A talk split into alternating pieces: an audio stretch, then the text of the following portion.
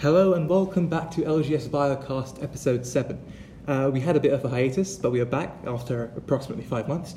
Uh, but we are here bigger and better now with our bi weekly podcasts, um, and it's all things biology, as usual. Uh, today's topic is the inadequacy of healthcare professionals when it comes to patients with learning difficulties, specifically affecting their verbal communication and their speech. Now, I'm lucky enough to be joined by uh, a very incredibly passionate Year 12, uh, Sarah, our Assistant Biology Subject Fellow. Can you Hi, introduce yourself? I'm Sarah. I'm Yeah. in Year 12 as Ishish said, and I take biology, chemistry, drama, and psychology.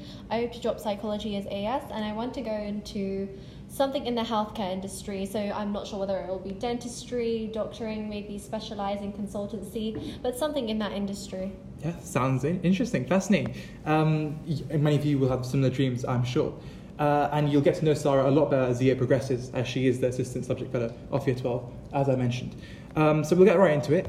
Uh, what really are learning difficulties as such, and why does it really matter in the healthcare professional? Okay, so the Google definition of learning disabilities that I found were disorders that affect the ability to understand and use spoken or written languages, and it can also affect the ability to do mathematical calculations, coordinate movements, and direct attention. So examples of these, you may have, you've probably heard of lots of these before, but never even realized it.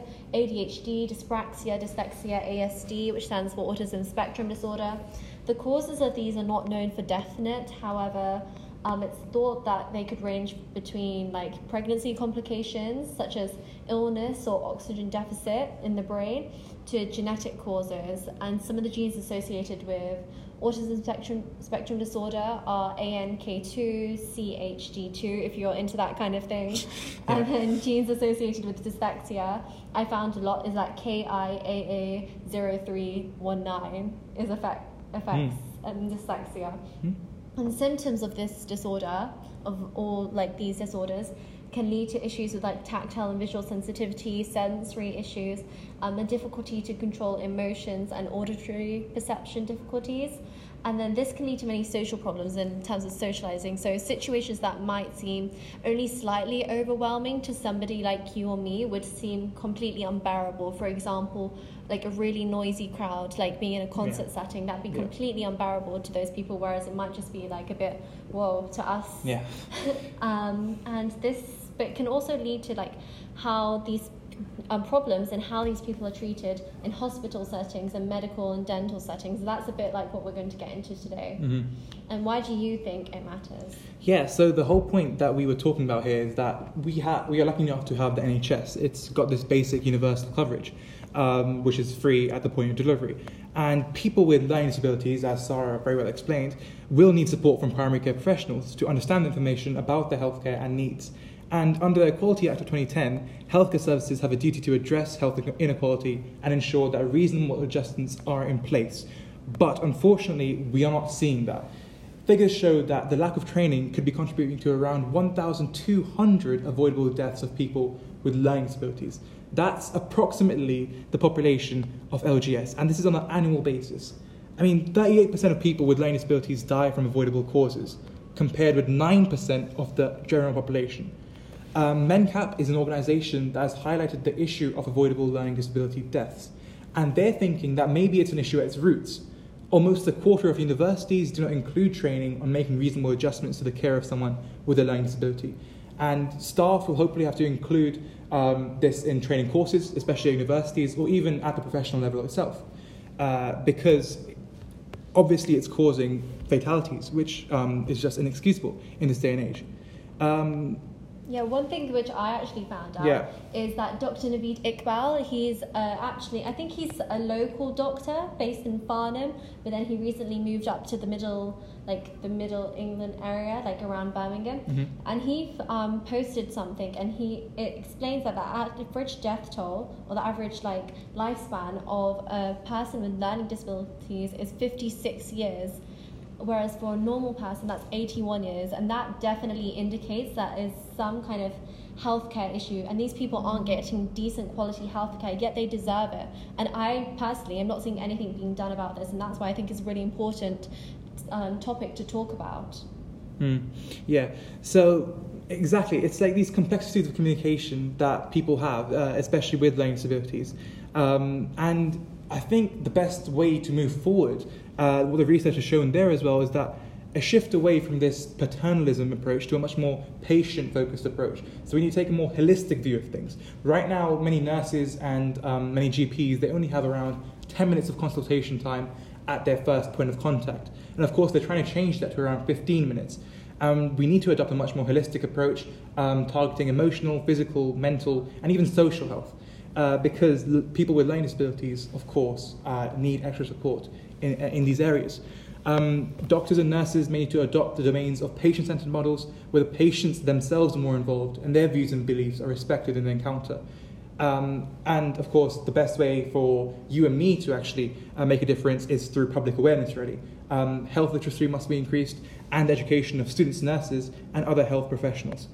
I mean, we know it's a big thing right now. Uh, do you have any comments that you might want to add? Um, one thing I think is important to say is that, I'm, like, I actually have a non-verbal brother myself, and he recently went into A and E, and he, they needed to do certain tests on him, and these include taking vitals, which include blood pressure, O2, and temperature, doing an ECG, a blood test, and a CT scan.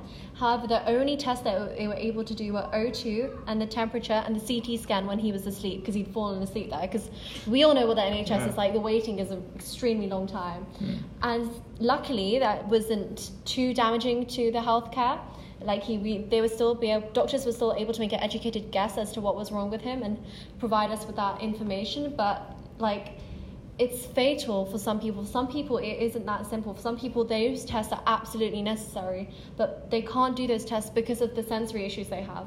Like my brother is non-verbal which means um, he can't speak he will he's not completely silent but he'll make sounds.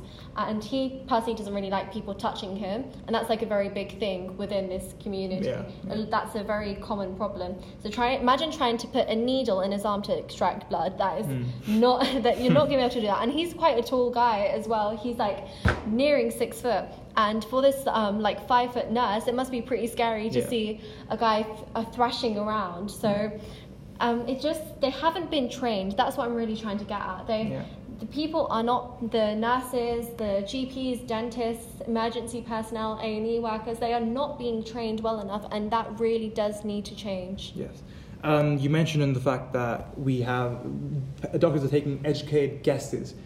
It shouldn't get to the point of them taking a guess in the first place. They should have some sort of evidence to back it up. And of course, they can't get the evidence in this case, which is, of course, causing fatalities. But in this case, luckily enough, it wasn't too damaging. Um, but yeah, the whole point is we need to move away from this idea of taking educated guesses and going with what we've got, but actually trying to improve on things, taking that patient centered approach and taking that next step to involve them in a much better way of healthcare. Um, are there any final comments you want to add? Um, I just wanted to say um, the impact that COVID 19 has had. Ah, I mean, yes. like, I know you guys are probably very sick of hearing about COVID 19 just because it's everywhere, but genuinely, it has had a very bad impact on people in the learning, um, who have learning disorders. Like, over 50% of deaths last year in people with learning disabilities are, were caused by respiratory problems, and one of them was coronavirus. And the symptoms of coronavirus um, are not as apparent in people with learning disabilities. I'm not sure why. There hasn't been much research into that. I couldn't find much about that. And these people can also tend to be asymptomatic, and this means that if they do, that asymptomatic means they don't get any symptoms, but Yeah. if they do, it's very unlikely that they will communicate those symptoms until it's too late, until they are literally needing a ventilator. And these um, people will not be prioritized in hospital settings for ventilators um, unless they are like a child or something, because their learning difficulties are not seen as something completely life threatening, yet in this case it is. Exactly. Um, so I think we're pretty much done. We've covered everything. Yeah. Uh, thank you so much for that. It was very in-depth research. I very much enjoyed it. Um, we both know that it's a very, very pertinent topic right now, and we hope you guys pick this up as well. Um, once again, thank you very much, Sarah. Yeah, thank you for having me. Uh, and uh, welcome back, guys.